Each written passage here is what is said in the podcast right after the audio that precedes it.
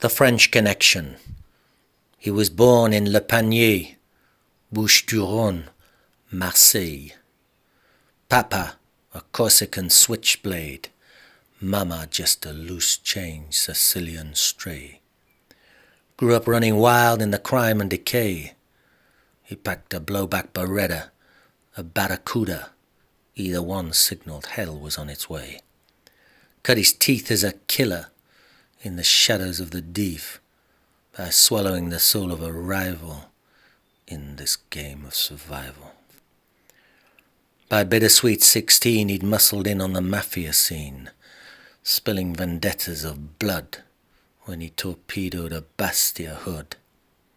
The feds boxed him in with a pit bull spin, then they jaywalked him out of his jacket by cutting their beef too thin.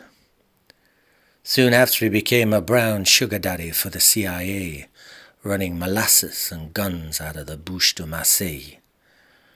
Brawn and brain, they say, never a twain, but this cat from Le Panier was now a spin doctor at the Elysee.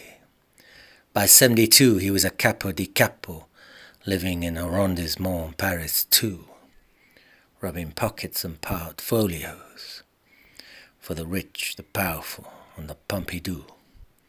By 1982, Le Fou didn't need to pack a Beretta 92. But he should have remembered that little old vendetta, because those Bastia bloods, they sent him his final Valentine's Day love letter.